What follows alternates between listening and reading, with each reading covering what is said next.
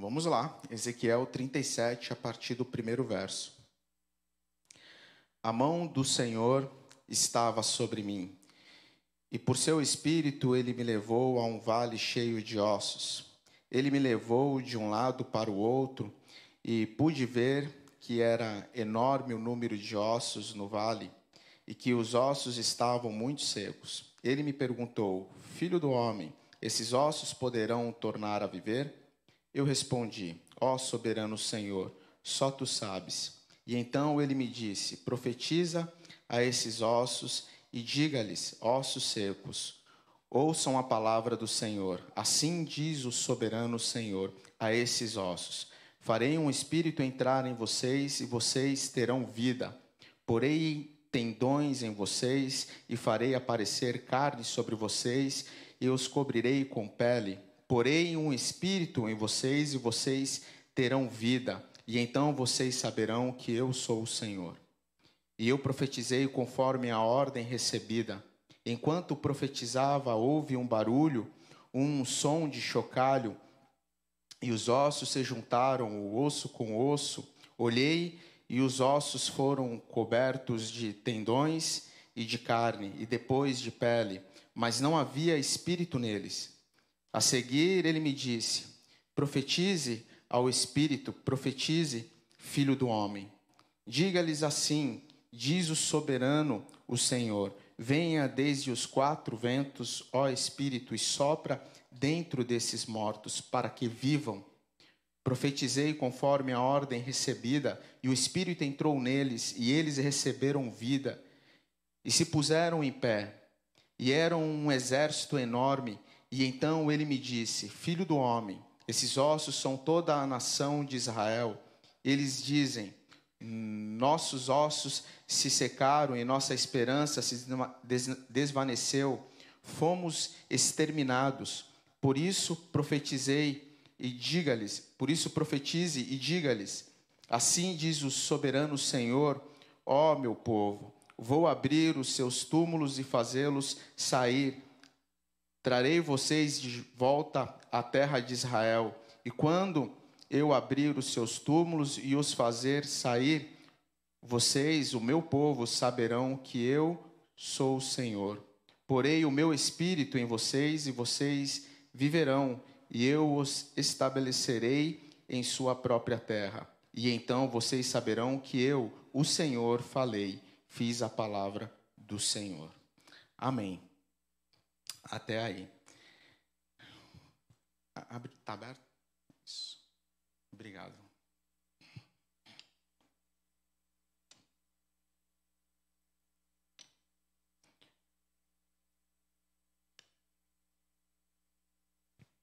Ezequiel. Ezequiel era filho de Buzi. Ezequiel, ele era um profeta e provavelmente Ezequiel era filho também de um profeta.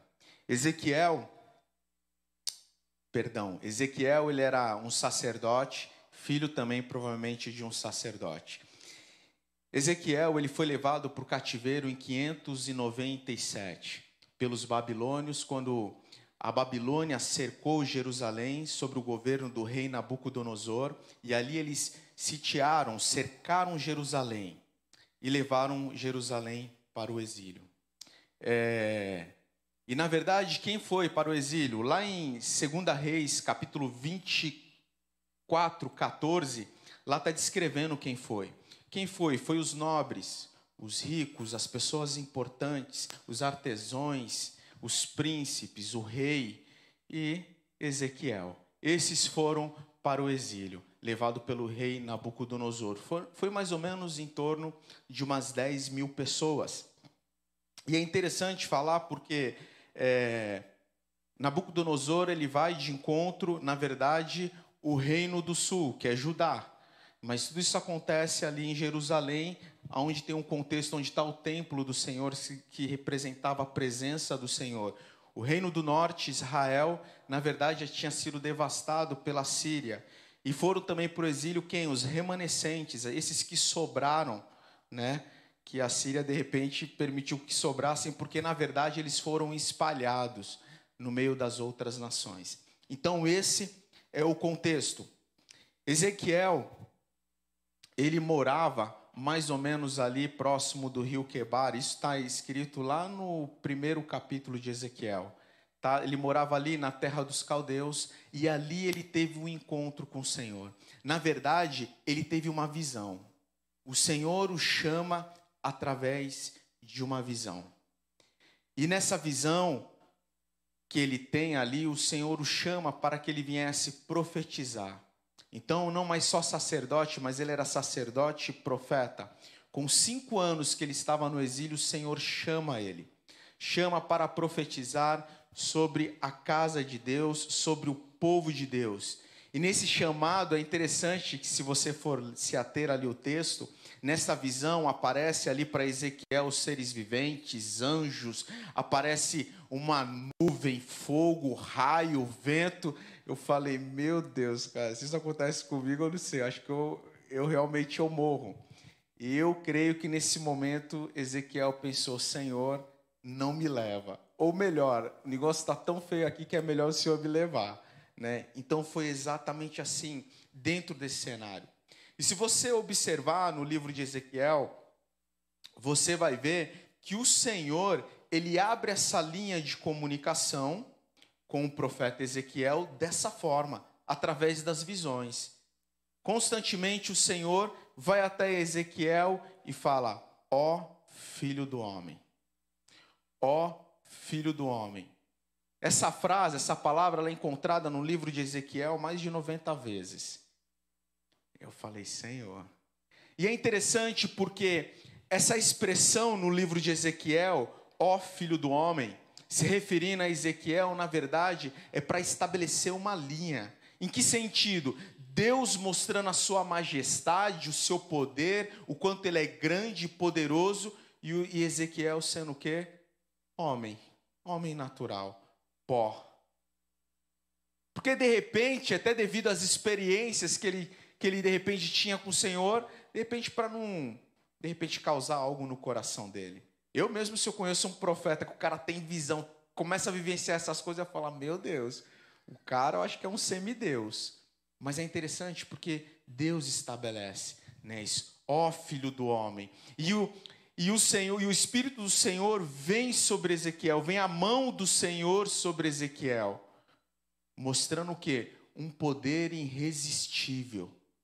A ação do Espírito Santo, do Espírito de Deus sobre a vida de Ezequiel de uma forma irresistível. E a mão do Senhor vem sobre Ezequiel. O livro de Ezequiel, a gente vai ver que ele fala sobre juízo, fala sobre condenação, mas também fala sobre restauração. E é sobre isso que nós vamos falar um pouco hoje. E para você que gosta de anotar o tema, o tema é esse: tempo de restauração. E para você que é líder de célula, eu tenho uma notícia para você boa. Essa notícia ela é boa para mim, não sei se é para você. Eu não fiz o esboço, não fiz o, aquele resuminho do sermão. Então, o que, que eu vou pedir? Você vai ter a oportunidade de anotar, né? Para que você possa compartilhar na célula ou depois acessar lá o, o link, lá o site, né? Entrar no canal da igreja e dar uma olhada de novo e ver o Rodrigo falando de novo durante uns 40, 50 minutos. Mas vamos lá. Então você anota aí e eu falo aqui.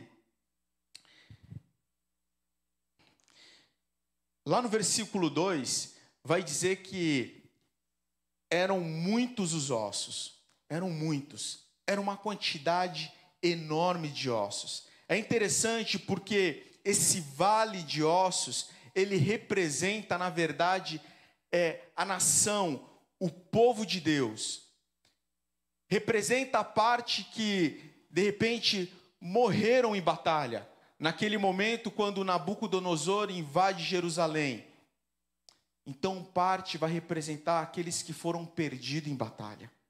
Mas também representa o estado espiritual e emocional do povo, que se encontrava como ossos, como se encontrava como um grande número de ossos. E então o Senhor ele pergunta a Ezequiel: Poderão esses ossos retornar a viver? filho do homem. Poderão esses ossos retornar a viver, filho do homem? E é interessante que diante dessa pergunta, Ezequiel, ele diz o seguinte: olha a resposta que ele dá para o Senhor. Tu sabes. Tu sabes. E quando Ezequiel ele diz para Deus dizendo assim, ó, Senhor, tu sabes. Até porque já não era simplesmente só um monte de ossos secos. Mas lá no versículo 4 vai dizer o seguinte, na verdade no final do versículo 3 vai dizer o seguinte, que era um monte de ossos secos. Representava a vida espiritual do povo de Deus. Estava seca espiritualmente, distante do Senhor, distante da lei, dos decretos, dos ensinamentos de Deus. Eles haviam abandonado o Senhor através das suas condutas, isso de uma forma muito clara.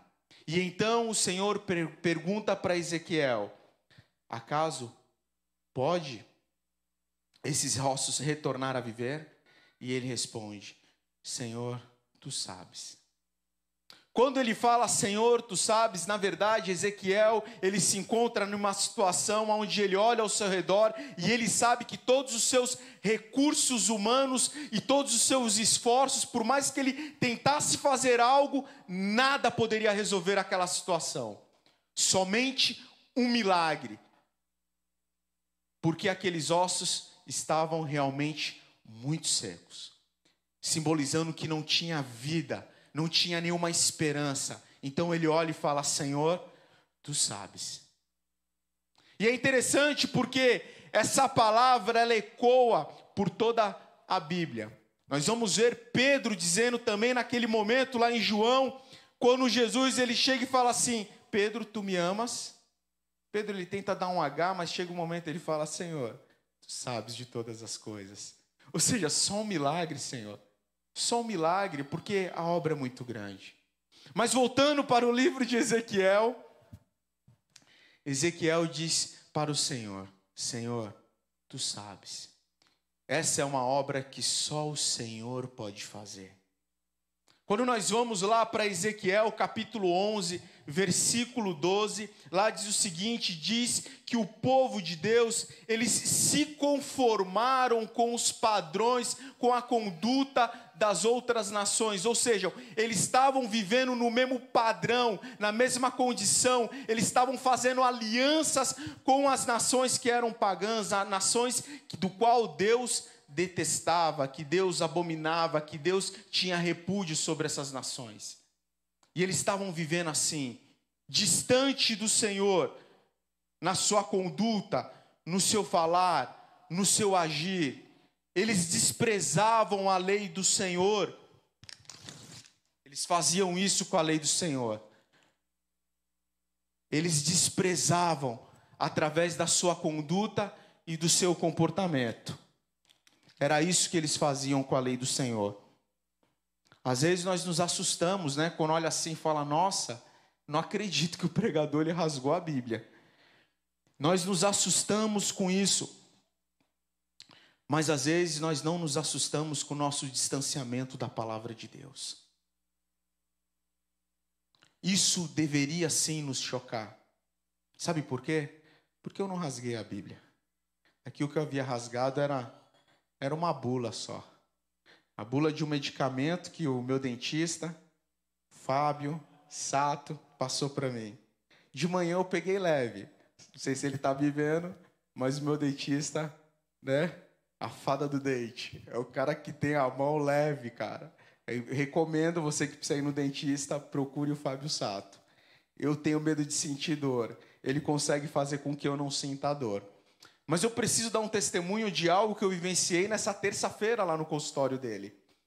Eu estava lá e ele mexendo no dente, tal, mexendo, e a gente ali, aquela, aquele. Porque assim, ele fica perguntando, Rodrigo, mas está doendo? Eu falei, não, é que eu faço careta mesmo. Então eu fico ali sofrendo sem sentir dor. Mas é interessante que ao término, ele falou assim: ah, Rodrigo, hoje a gente mexeu bastante. Caso você sinta dor, tome um remédio, né, um analgésico. Aí eu falei assim, opa, Como assim? Ele falou: Não, tu tem algum remédio em casa? Eu falei: Não, a gente em casa não tem remédio, graças a Deus. Ele falou: Mas então tu vê, compra um. Eu falei: Tá bom. Eu peguei o nome, eu falei: Já vou na farmácia. Vou agora, cara, não vou nem esperar. Aí eu fui na farmácia. Atravessei ali a rua, a primeira farmácia que eu vi, eu entrei. Aí eu fui lá, eu falei: Ah, vou comprar o remédio. Fui lá e comprei. Falei assim: Não posso sentir dor. Comprei. Eu falei, quando eu cheguei com esse caso, a Andréa falou, Rodrigo, você está doido. Comprei. E eu vou dizer mais, gente. Presta atenção. Ele falou o quê? Rodrigo, caso você sinta dor, você vai tomar um comprimido. Eu tirei uma foto e mostrei para ele, cara. Ele, ele falou, meu Deus, o Rodrigo vai se dopar. Mas aí, adivinha o que, que eu fiz, gente? Quando eu cheguei em casa, a anestesia ainda estava, a boca fiquei estranha, né? Quando passou a anestesia, adivinha o que eu fiz? Qual foi a primeira coisa que eu fiz? Você acha que eu ia esperar sentir dor? Você acha que eu ia esperar? Você tem dúvida que eu tomei o remédio antes de sentir a dor? Exatamente. Antes de sentir a dor, eu já fui lá, peguei o remédio e tomei. Aí hoje ele perguntou: e aí, Rodrigo, sentiu dor? Eu falei: não sei. eu não esperei, eu já tomei o remédio. E é interessante porque diante dessa postura que eu tive, o Espírito Santo ele trouxe um texto ao meu coração. Sabia? É engraçado, né? E qual foi o texto que o Senhor trouxe? Você consegue imaginar? Quem teve de manhã de repente sabe. Guardei a tua palavra no meu coração para não pecar contra ti. Salmo 119, versículo 11. Guardei a tua palavra no meu coração para não pecar contra ti. É uma forma preventiva. Isso é preventivo. Fui lá de uma forma exagerada, comprei para que eu não viesse sentir dor. Nós precisamos guardar a palavra do Senhor no nosso coração para não vir a pecar. Israel, ele não guardou a palavra do Senhor e por isso sentiu a dor do pecado. E por isso sentiu a dor do pecado. Gente, para vocês não acharem que eu sou meio, né? Tem um parafuso a menos. Eu comprei porque uma caixa estava 12 reais. As cinco estava 14,90. Eu falei, eu perguntei umas três, quatro vezes, quanto que tá as cinco mesmo? Aí depois de ele ter falado, eu perguntei, e quanto é mais uma? Quanto que é uma mesmo? Eu parecia aquele episódio do Chaves, que ele fica repetindo toda vez. Como que é mesmo? E como que eu falei? Então, assim, foi por isso só que eu comprei. Mas o remédio eu tomei antes de sentir dor. Eu tomei, gente. Falei, ah, não vou esperar não. Fui e tomei. Porque geralmente a gente procura dentista quando? Quando a gente sente dor. Então eu sei o que é dor de dente. Eu falei assim, então vou tomar logo isso daqui que eu não quero sentir aquela dor nunca mais. E aí eu tomei o remédio. E, e, é exatamente isso. E isso também me trouxe, o Espírito Santo de Deus me trouxe uma outra passagem, gente. Ele me trouxe, na verdade, aquela passagem que está em Jó. Eu não vou lembrar, mas eu sei que é bem no começo do livro. Que diz o seguinte: que Jó, ele apresentava oferta ao Senhor antes dos seus filhos pecarem. Presta atenção, gente. Jó, ele ia lá, oferecia sacrifício ao Senhor, se por um acaso, talvez, dentro de uma possibilidade, no íntimo do coração do filho deles, eles tivessem pecado contra Deus. Eu falei assim: uau, isso é demais. Eu preciso melhorar e eu tenho que melhorar muito quando eu me deparei com esses dois, com essas duas passagens. E a verdade é que Israel, eles não estavam guardando a palavra do Senhor. E é por isso que eles estavam sentindo a dor do pecado. Por isso que eles estavam sofrendo toda essa consequência. Por isso que o Senhor levantou outras nações para que pudesse disciplinar o seu próprio povo. Porque foi o Senhor que levantou as outras nações. Mas é interessante porque Deus, ele faz as coisas na medida. Porque aquelas nações que pesaram a mão contra o povo de Deus de uma forma excedida, o Senhor depois foi lá e pesou a própria mão dele sobre essas nações. Eu falei, uau, isso é muito doido. Mas é interessante porque quando a gente olha esse cenário do povo de Deus que precisava de fato terem uma vida restaurada diante do Senhor, a gente consegue ver que não somente o povo de forma geral, porque às vezes quando a gente olha assim, a gente olha e parece que é só o povo de Deus está distante. Mas na verdade, a, o Ezequiel ele relata, ele denuncia também os profetas de Deus que haviam ali naquela terra. E ali era o seguinte, os profetas de Deus, de Deus, eles profetizavam palavra, eles traziam palavra que não eram de Deus, mas era aquilo que estava no coração deles. Era aquilo que de alguma forma ele falava para as pessoas. E as pessoas gostavam de ouvir. E isso trazia o que? Prestígio para o profeta.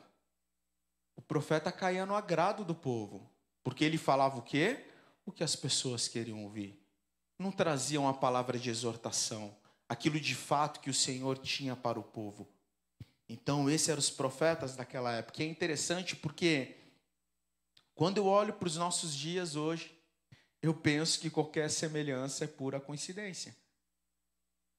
Porque nós vivemos tempos assim, onde pastores eles têm pregado uma palavra que tem como um ponto central uma visão humanista, onde de alguma forma tenta saciar a necessidade do homem, coloca o homem no centro de todas as coisas dizendo para o homem: Ó, você pode, você é capaz, você pode todas as coisas, seu corpo, suas regras. Não é isso? Meu corpo, minhas regras. E aí coloca o homem no centro de todas as coisas, quando e é engraçado porque quando eu olho para a palavra de Deus, a palavra de Deus diz que o Senhor ele se aperfeiçoa onde? Na minha fraqueza o poder do Senhor se aperfeiçoa na minha fraqueza. Quando eu digo que sou fraco, aí que sou forte, porque o Senhor se aperfeiçoa, o Senhor se manifesta na minha vida. Mas não é isso que nós temos ouvido aí fora. Não é isso.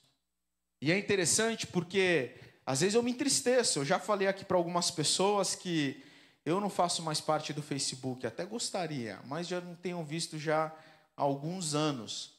A não ser, às vezes, de vez em quando, tem um pastor, que eu não vou falar o nome dele, ele gosta de mandar uns videozinhos engraçados, sabe? Pelo WhatsApp. Eu não vou falar o nome dele. Jadson. e aí eu clico no vídeo, vai direto para o Facebook. Mas tirando isso, gente, eu não tenho entrado. E poucas as vezes, não, no, no, Instagram eu já entro, já participo, vejo. E às vezes eu me entristeço, porque eu, ao mesmo tempo eu consigo ver duas coisas. Líderes, pastores que são referência, às vezes trazendo um evangelho que não tem nada a ver com a cruz de Cristo. E aí eu vejo que o nosso povo, o povo de Deus, está consumindo tudo isso. Sabe aquelas frases de efeito que massageia a tua olha? Parece caixinha de promessa. Os antigos vão lembrar mais, né? Aquela caixinha de promessa, só palavra boa, né? Só coisa que massageia, que você ficar para frente. Estamos vivendo esse tempo. O que, que nós precisamos compreender? Que somente a palavra do Senhor ela tem poder para restaurar as nossas vidas. Ouçam a palavra do Senhor, versículo 4 ouçam a palavra do Senhor. Ouçam a palavra do Senhor. Essa, essas foram as palavras que Ezequiel profetizou aos ossos. Ouçam a palavra do Senhor. CBP, ouçam a palavra do Senhor. Somente a palavra do Senhor, ela tem poder para restaurar as nossas vidas. Jerusalém, ela estava tão distante do Senhor tão distante, fazendo aliança com outras nações, tão distante que em um determinado momento Ezequiel ele compara Jerusalém a uma prostituta. Ele diz o seguinte: todos aqueles presentes, todos os dons, tudo aquilo que o Senhor havia dado para ela, ela deu de presente para os seus amantes. De tão estava distante o povo de Deus. E aí, quando eu olho para a nossa realidade, algumas coisas me chamam a atenção, porque eu olho assim e falo, Senhor, não é possível, Deus. Essa palavra, apesar de ter, ter sido ministrada, o livro ter escrito, Ezequiel ter falado mais de 2.500 anos atrás, ela é tão atual para os nossos dias. E como se não bastasse, aí se eu vou para o Novo Testamento, tem um momento que Paulo, ele escrevendo a carta para a igreja que estava lá em Corinto, ele diz o seguinte: ó, eu observo que no meio de vocês há tal imoralidade que eu não vejo nos de fora. Tava lá, o cara tava tendo relações com a madrasta, com a mulher do seu pai. E aí Paulo diz, ó, lá fora fora do arraial, no mundo, como as pessoas gostam de, né, de dizer, eu não vejo esse tipo de comportamento, mas estou vendo aqui dentro. Tem uma hora que Ezequiel ele chega e fala o seguinte: Jerusalém, o negócio está tão feio que se eu pegar Sodoma e colocar do lado de vocês, ela se torna justa, se torna inocente. Ó oh, Jerusalém. E aí eu olho esse cenário e falo, Senhor, o que me faz pensar que hoje nós estamos vivendo tempos diferentes? O que me faz pensar que nós hoje estamos vivendo um tempo diferente? Quando na verdade eu vejo uma igreja, igreja de Cristo, envolvida com secretismo, onde na verdade busca desesperadamente não um relacionamento com Deus, mas na verdade as pessoas elas querem uma forma de resolverem os seus problemas. E na tentativa de resolver os seus problemas, ela se prostitui. Prostitui os seus dons, os seus talentos, a sua devoção ao Senhor, a sua vida devocional, o seu casamento, as suas experiências com o Senhor. A igreja de Cristo Jesus ela tem se prostituído. Rodrigo, mas é isso mesmo? É só você olhar ao seu redor. Eu tive esse, essa semana dando um grau lá no cabelo, cortando, fui lá no barbeiro, e o cara ele é cristão, e a gente conversando, e ele começou a partilhar essas coisas. E eu falei, Senhor, eu gostaria que essa impressão não só fosse minha. É triste. É só você olhar ao seu redor. Você consegue, você conhece pessoas que dizem que são de Jesus, mas as suas atitudes, o seu comportamento não condiz. É funcionário metendo a mão no bolso do patrão. É patrão, estou falando de um contexto cristão, tá, gente? É patrão explorando seus empregados. É lares que parece o inferno, é gritaria, filhos falando de igual para os seus pais, desafiando, tamanha rebeldia, pais que não toleram, não são pacientes com seus filhos, não ministram sobre a vida dos seus filhos.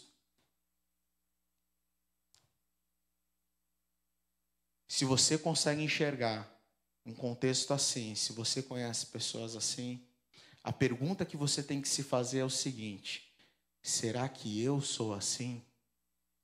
Como as outras pessoas elas me veem? Mas eu creio, igreja. Eu creio de verdade que é tempo de restauração. Eu creio que o Senhor está para fazer algo em nosso meio. Quando a gente olha para a história, os avivamentos eles aconteciam quando a igreja estava de uma forma realmente assim. E ao mesmo tempo acontecia quando pessoas elas começavam a buscar o Senhor. Sabe, parece que acendia uma luz no fim do túnel e pessoas começavam a buscar a presença do Senhor. Hoje eu percebo que o pecado na vida das pessoas não é mais um acidente. Parece que é uma opção, sabe? As pessoas decidem, já que é para tombar, tombei. Não é isso? As pessoas, elas não caem mais hoje no lamaçal do pecado.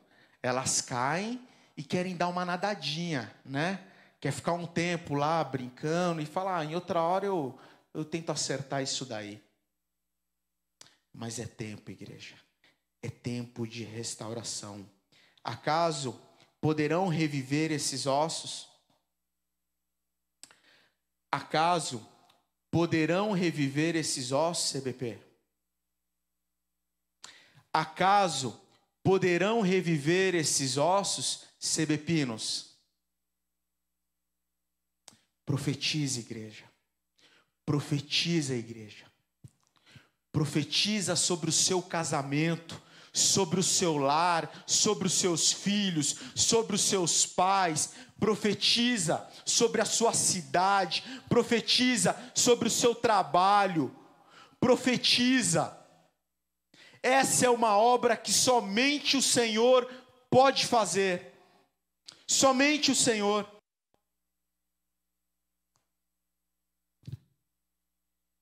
E é interessante porque ao mesmo tempo eu olho, sabe, para o povo de Deus e eu vejo um povo sedento. Sedento.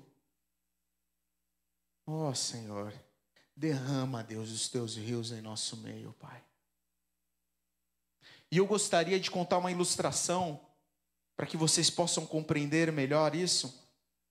Tente você imaginar você num dia de sol bem quente, andando no centro de São Vicente, aquele calor de rachar, aquela galera mão muvuca, eu não sei que o pessoal tanto gosta de ficar ali no meio do centro, somente a mulherada, né? Vai lá, gosta. Mas pensa naquele dia quente, e você está indo para casa, e não vê a hora de chegar em casa por causa do calor, e você vai falando para você mesmo: nossa, quando eu chegar em casa, a primeira coisa que eu vou fazer vai ser beber água de tão calor, e você está indo. E aí você fala: Nossa, eu estou com tanta sede que eu sou capaz de beber um litro d'água. E aí você abre o seu portão, você passa pela sala, você vai e abre a sua geladeira. E aí que você vai, abre lá e você vê isso daqui, ó. O que, que você toma? Hã? Eu sei, eu sei com certeza o JH bebe água, porque ele não gosta de coca. Mas eu sei que muitos de nós nos sentiríamos tentados em beber uma coca geladinha. E quantos de nós já não teve essa experiência e não fez isso? E qual é a sensação depois quando você bebe uma, um refrigerante, depois que você está com aquela sede, aí você toma um refri? Qual é a sensação? Você se sente cheio, mas permanece com sede. E é assim que nós nos encontramos. Porque muitas das vezes nós estamos, a gente, a gente tem trilhado caminhos e provado coisas perigosas, coisas que não condiz com o reino de Deus e permanecemos vazios. O povo de Deus está com preguiça de ler a palavra de Deus. O povo de Deus, eles querem me ver de tirinhas de Instagram, de vídeos de 30 segundos. O povo de Deus não tem buscado o lugar secreto. E aí permanecem com sede. Permanecem com sede. É interessante porque eu creio que essa restauração somente o Senhor pode fazer. Sabe por quê? A gente vê que Ezequiel, ele profetizou. E ali, no meio daqueles ossos, começou a juntar-se osso com osso, os tendões começou a se formar, veio carne sobre os ossos, veio a pele, e aí se formou um corpo. Mas você pode perceber, se você olhar o texto, aquele corpo permaneceu como? Como um cadáver. Continuou morto. Estava ali, ó, não tinha vida. E muitas vezes estamos assim. Profetiza, profetiza, igreja. Creia, creia na restauração do Senhor. Creia que o Senhor pode restaurar o seu chamado, a sua vida devocional, o seu ministério, a sua vida com Deus, a sede, a paixão em proclamar, em anunciar o reino em falarem do amor de Jesus na fila do pão, no banco, na rua. Hoje está um pouco difícil, né? Por causa da máscara. Profetiza a igreja. E aí então o Senhor fala a Ezequiel: Ezequiel, então é o seguinte, profetiza aos quatro ventos da terra, para que o Espírito de Deus entre nesses corpos e haja vida, e eles venham sair do sepulcro, e aqui se levante um exército. Igreja, profetiza, profetiza para que o Senhor venha nos levantar como um exército sobre essa cidade, para que a gente de fato se torne uma igreja relevante. Esse, essa semana eu escutei de dois jovens. Falou a mesma coisa, eles falaram. Falaram assim, Rodrigo, cara, eu fiquei muito triste. Porque uma das identidades da CBP é que a CBP é uma igreja que serve. Mas eu tenho percebido que isso tem se perdido. Aí eu falei, eu pensei no meu coração, ah não, ele teve alguma experiência que de repente não agradou ele. Depois outro jovem veio com essa mesma fala. Igreja, precisamos nos levantar como um exército. Creia que o Senhor está restaurando a sua vida, a começar da sua casa, a começar da sua relação com o Senhor. Profetiza. É interessante, uma das observações que eu quero fazer em relação a esse texto, eu achei ele muito forte, porque no original, a palavra espírito, ela dá para traduzir tanto para espírito quanto para fôlego. E no original, essa palavra é rua, no hebraico. No grego, é pneuma. E essa mesma palavra, nós vamos encontrar lá em Gênesis 2,7. No momento que Deus, ele cria Adão e sopra e sopra sobre Adão vida, o fôlego, o espírito de vida. E é esse mesmo sopro, é esse mesmo espírito que é ministrado sobre esse exército. E é esse mesmo espírito de Deus que o Senhor quer soprar sobre as nossas vidas, igreja. Precisamos crer, porque essa obra é uma obra que nós não podemos fazer. Por mais que você tente, por mais que você se esforce, você não consegue pelos seus próprios esforços. Esforços. Você só vai conseguir de uma forma, crendo naquilo que o Senhor pode fazer, numa intervenção de Deus e profetizando. Então profetiza, você que é pai, profetiza sobre a vida dos seus filhos. Filhos, profetiza sobre a vida dos seus pais. Igreja, profetiza sobre a igreja sobre nós, sebepinos. E eu quero encerrar lendo um versículo que está em Ezequiel, capítulo 36, versículo 26. Eu lhes darei um coração novo e porei dentro de vocês um espírito novo. Tirarei de vocês o coração de pedra e lhes darei um coração de carne. Essa é uma obra que somente o Senhor pode fazer. Então creia, igreja. Busque a presença do Senhor.